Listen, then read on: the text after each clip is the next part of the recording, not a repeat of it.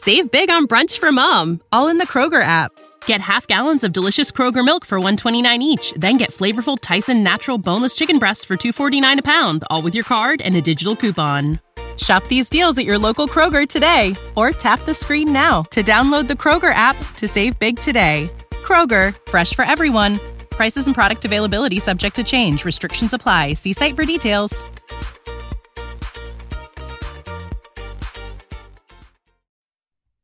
Hello, and welcome back to the Asian Madness podcast. If you're new, welcome.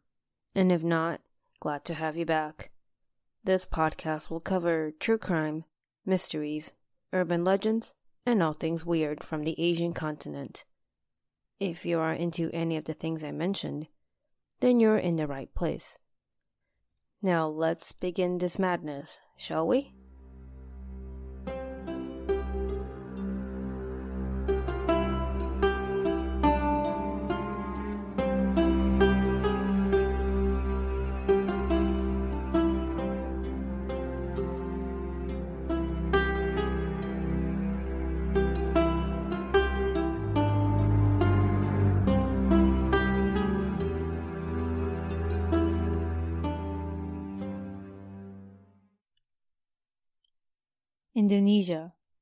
Officially known as the Republic of Indonesia, is located between the Indian and the Pacific Ocean.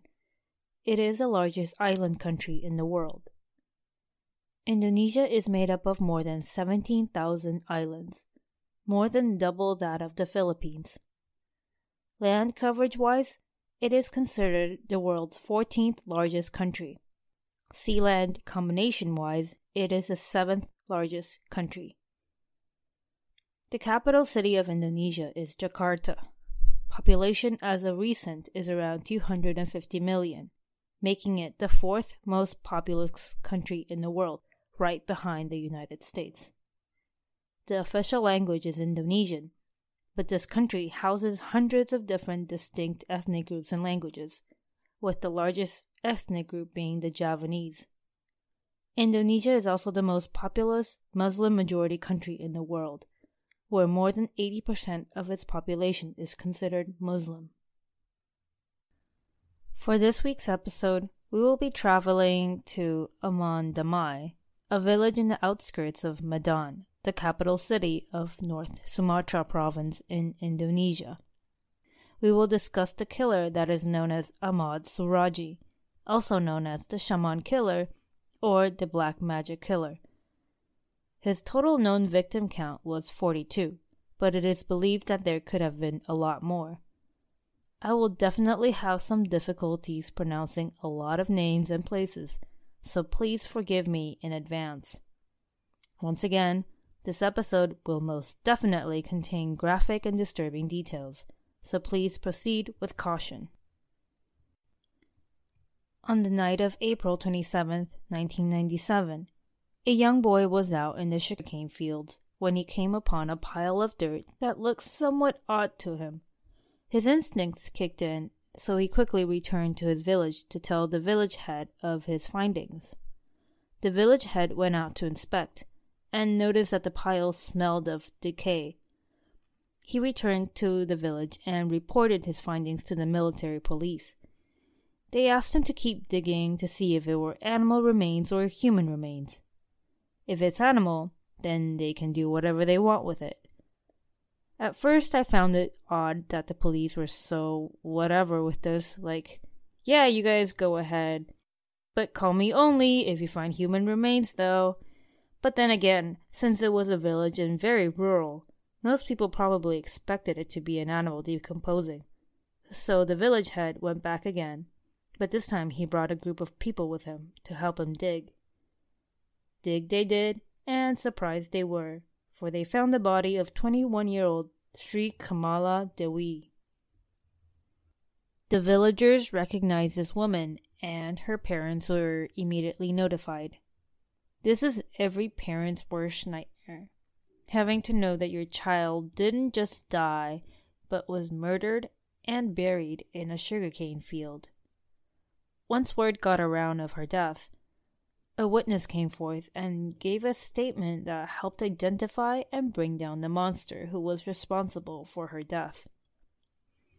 A 15 year old rickshaw puller said that three days ago he was giving Sri Kamala Dewi a ride, and although initially she was very secretive about where she was headed, only telling him to go straight or go this way or turn here, she eventually told him she was off to visit Datuk, which is an honorary title given to individuals in traditional communities. This Datuk would be referring to the man I mentioned in the beginning, Ahmad Suradji, the shaman, sorcerer of the village, whom people believe to have possessed spiritual powers that can help women become rich or beautiful. But more on that later. She specifically asked the young rickshaw puller to keep this a secret. I can imagine wanting to keep this sort of thing private. It makes sense that you wouldn't want everyone knowing about your insecurities. Or maybe she was just hiding it from her parents because they might have been strongly against it. Either way, the rickshaw puller dropped her off at Ahmad Suradji's house and left. Upon learning this information, the police immediately paid him a visit, and although he denied knowing her or having anything to do with her death, he ended up having a very hard time explaining why he had her purse and her clothes in his possession. Awkward, right? He actually came up with some crap explanation about how he was there when her body was found, and how he already knew she was dead, and that he prayed for her soul. I really don't see the connection. Uh, the police obviously didn't either, because Ahmad Suradji was arrested on April 30th, three days after the body was discovered. The police immediately approach Suradji's house and, after conducting an extensive search, find several incriminating items. Among other things, Dewi's handbag, her dress, and a charm bracelet. Suradji denies any connection with Dewi's murder, but he admits he has already visited the crime scene and even consoled the grieving family.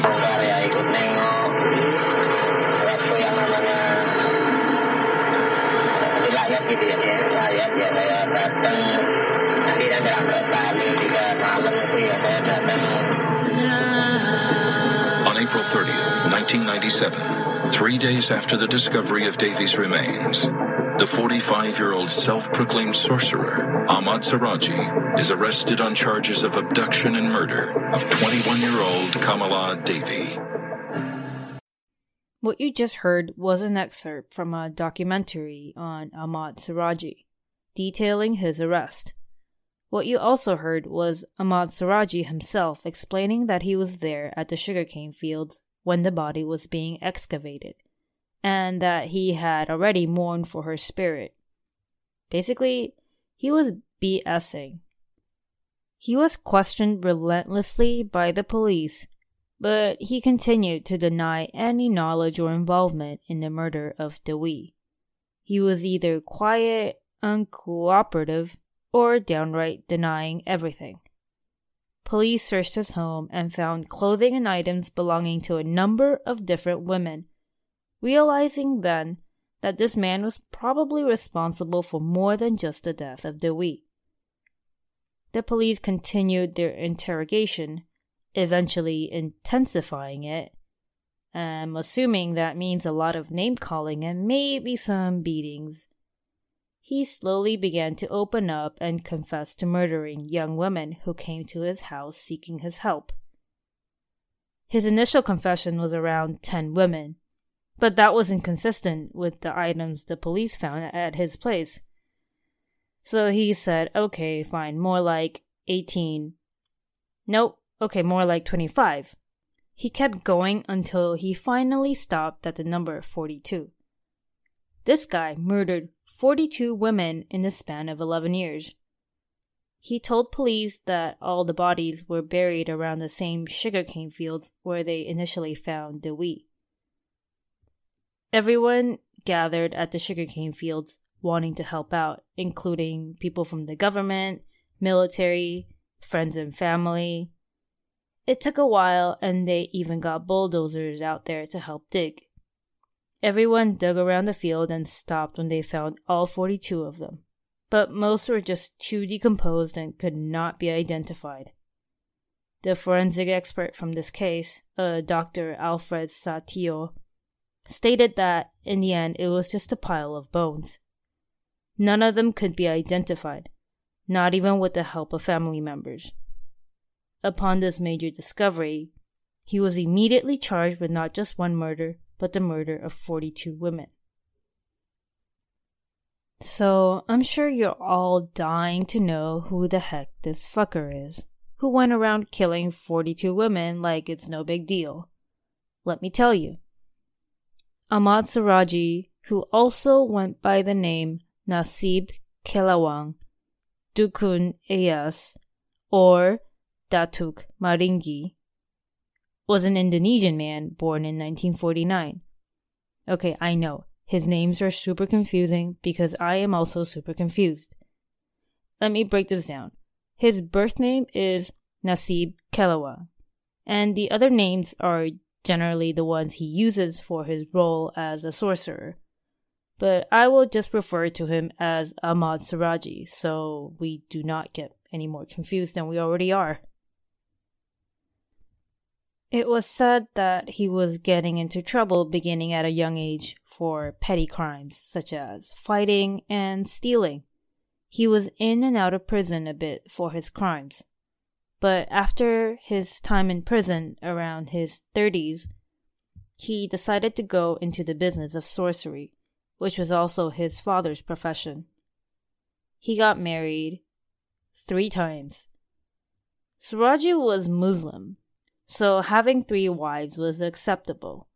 But what wasn't really acceptable to everyone else was that he married three women who just so happened to be sisters. At the risk of sounding like a dense and narrow minded person, but am I the only person who thinks that's really, really kind of weird? Apparently not, because his mother was also very much against this. He started out his business by helping those around him, like neighbors and such, and somehow he became very famous for his powers. As I mentioned earlier, he specialized in helping women become rich and famous and beautiful. He also helped women find faithful boyfriends and husbands, and was apparently able to help keep them from cheating. Uh, basically, he preyed on insecurities that many women had. I mean, come on, who doesn't want to be beautiful or rich? And who doesn't want a faithful spouse? In different cultures, we find different ways to make things happen. For example, I if I want to feel beautiful, I might want to go get plastic surgery or maybe go to the gym to feel physically better. But for them, this was the acceptable solution and also a quick fix. After all, he was famous for his services. It should be okay, right? But of course, nothing in life is free. He would charge the women that came to him ranging from around 200 to 400 US dollars. That's a lot for people living in rural villages, especially since this was probably back in the 80s and 90s. In other words, he would take your money before murdering you. That's like the worst deal ever. Now that the police had his confession and all the bones were dug out, they had to dig even deeper into his confession and his motive. So, a really good question now would be why? The reason is pretty bizarre.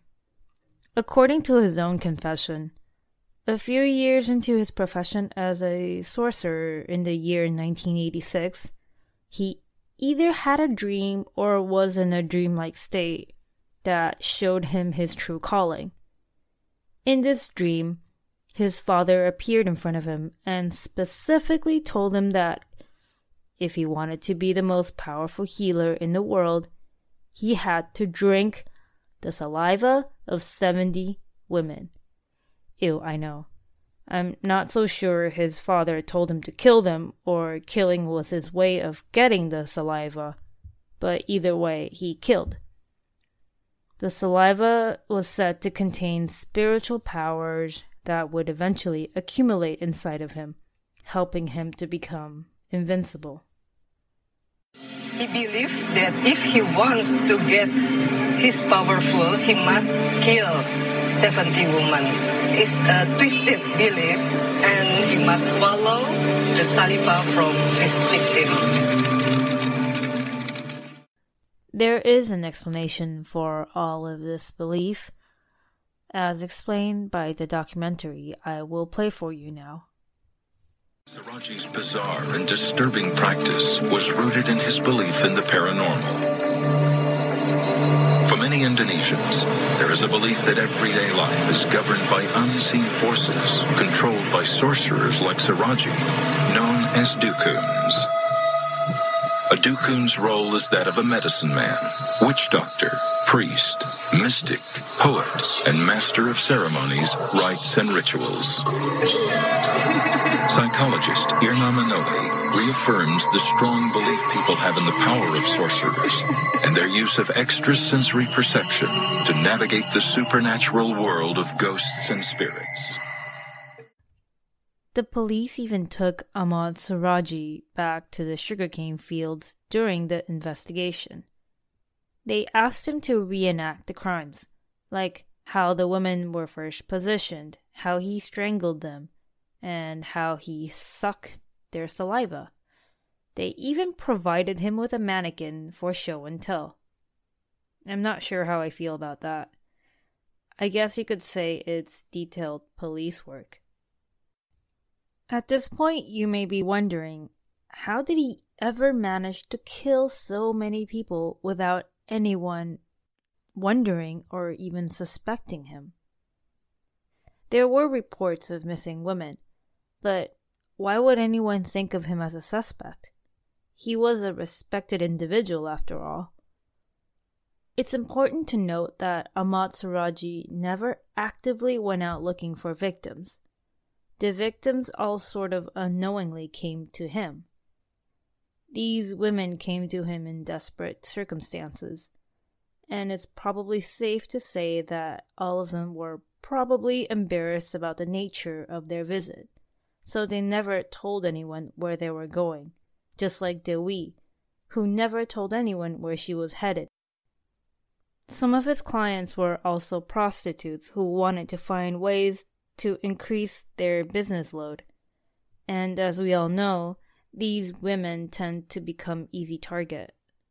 This is how Ahmad Suradji managed to get away with 41 murders. Once the poor women entered his house, he'd set them down and charge them for the healing first. Then he would lead them out to the sugarcane fields to perform his so called magic. Once they got there, he would usually have a hole ready for the ritual and would bind the woman's hands and ask her to step into the hole. I'm not completely sure if he buried her up to her waist or she was just sitting in the hole, but as soon as she was in place, he would strangle her to death.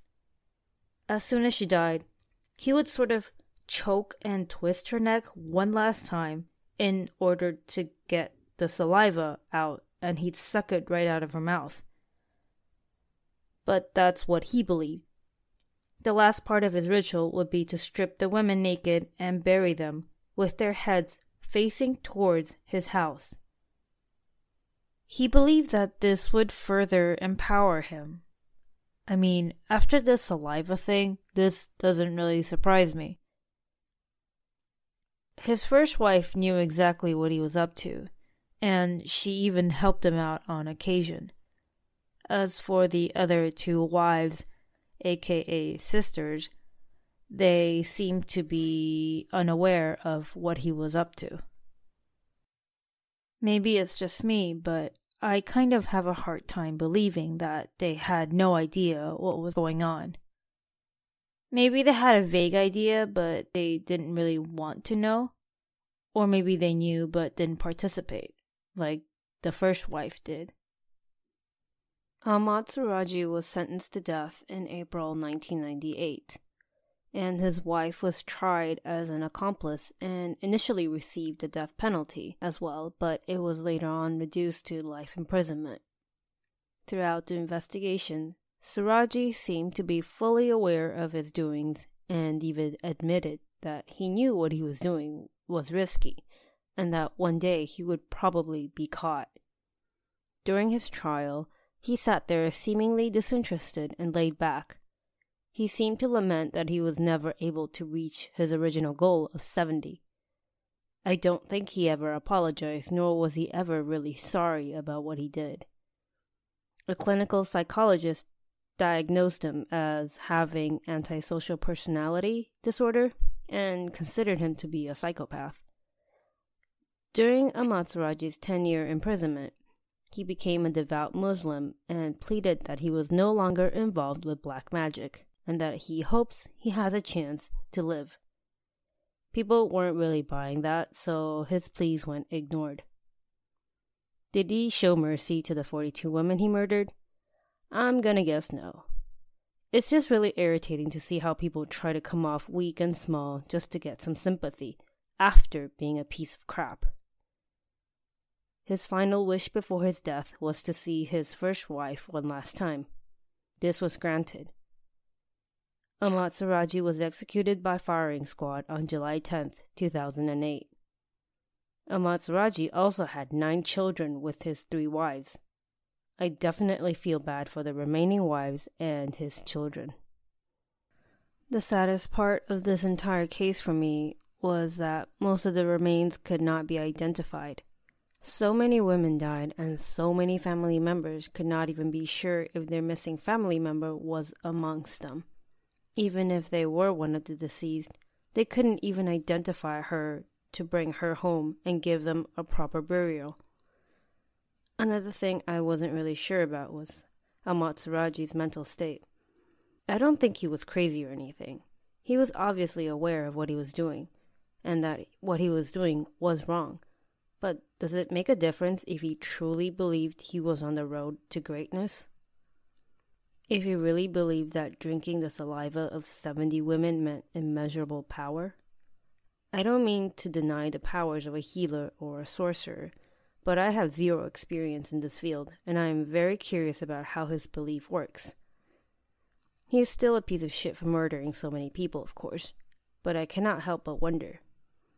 I also wonder how he'd react if he was never caught and instead continued on his killing trip and eventually made it to 70, only to find out that nothing happens.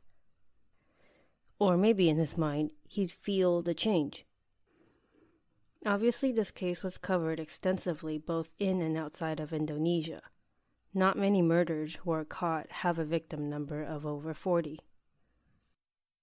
A movie was produced in Indonesia soon after called Dukun Ayas, based on the story and killings of Ahmad Suradji.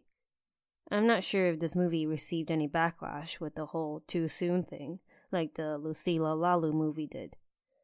I guess the difference is that one was solved and one wasn't. So there you have it. The horrendous killings of Ahmad Suradji, killer of 42 women. This case was completely new to me, and I guess I'm glad I came across this. All I know is I'll never think of saliva the same way, and I never want to hear the words drink and saliva together ever again. Before I leave you, I would just like to give one really big shout out to Justin Rimmel from the Mysterious Circumstances podcast. I'd like to thank him for asking me in June why I didn't just start my own podcast. I'm glad he asked because, well, here I am.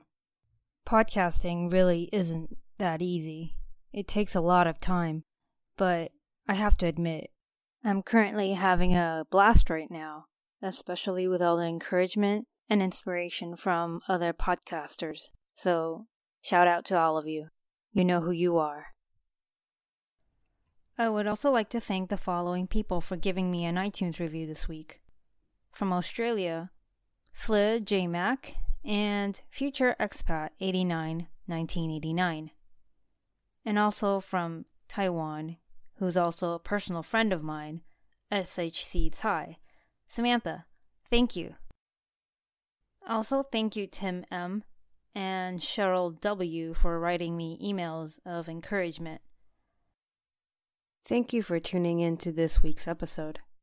If you're somehow enjoying this podcast, please help me by reviewing, rating, and subscribing. Please also join me on Twitter, Instagram, and Facebook. Username Asian Madness Pod. My email is asianmadnesspod at gmail.com. Please write me if you have any comments, suggestions, or just want to say hi to me. I'm your host, Jessica, aka The Mad Asian. Till next time.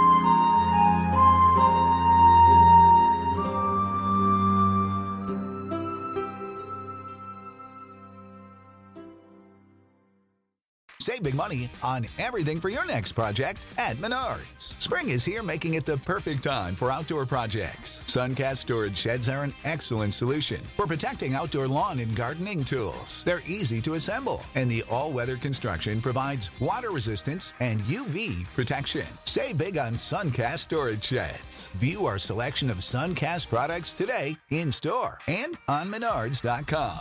Save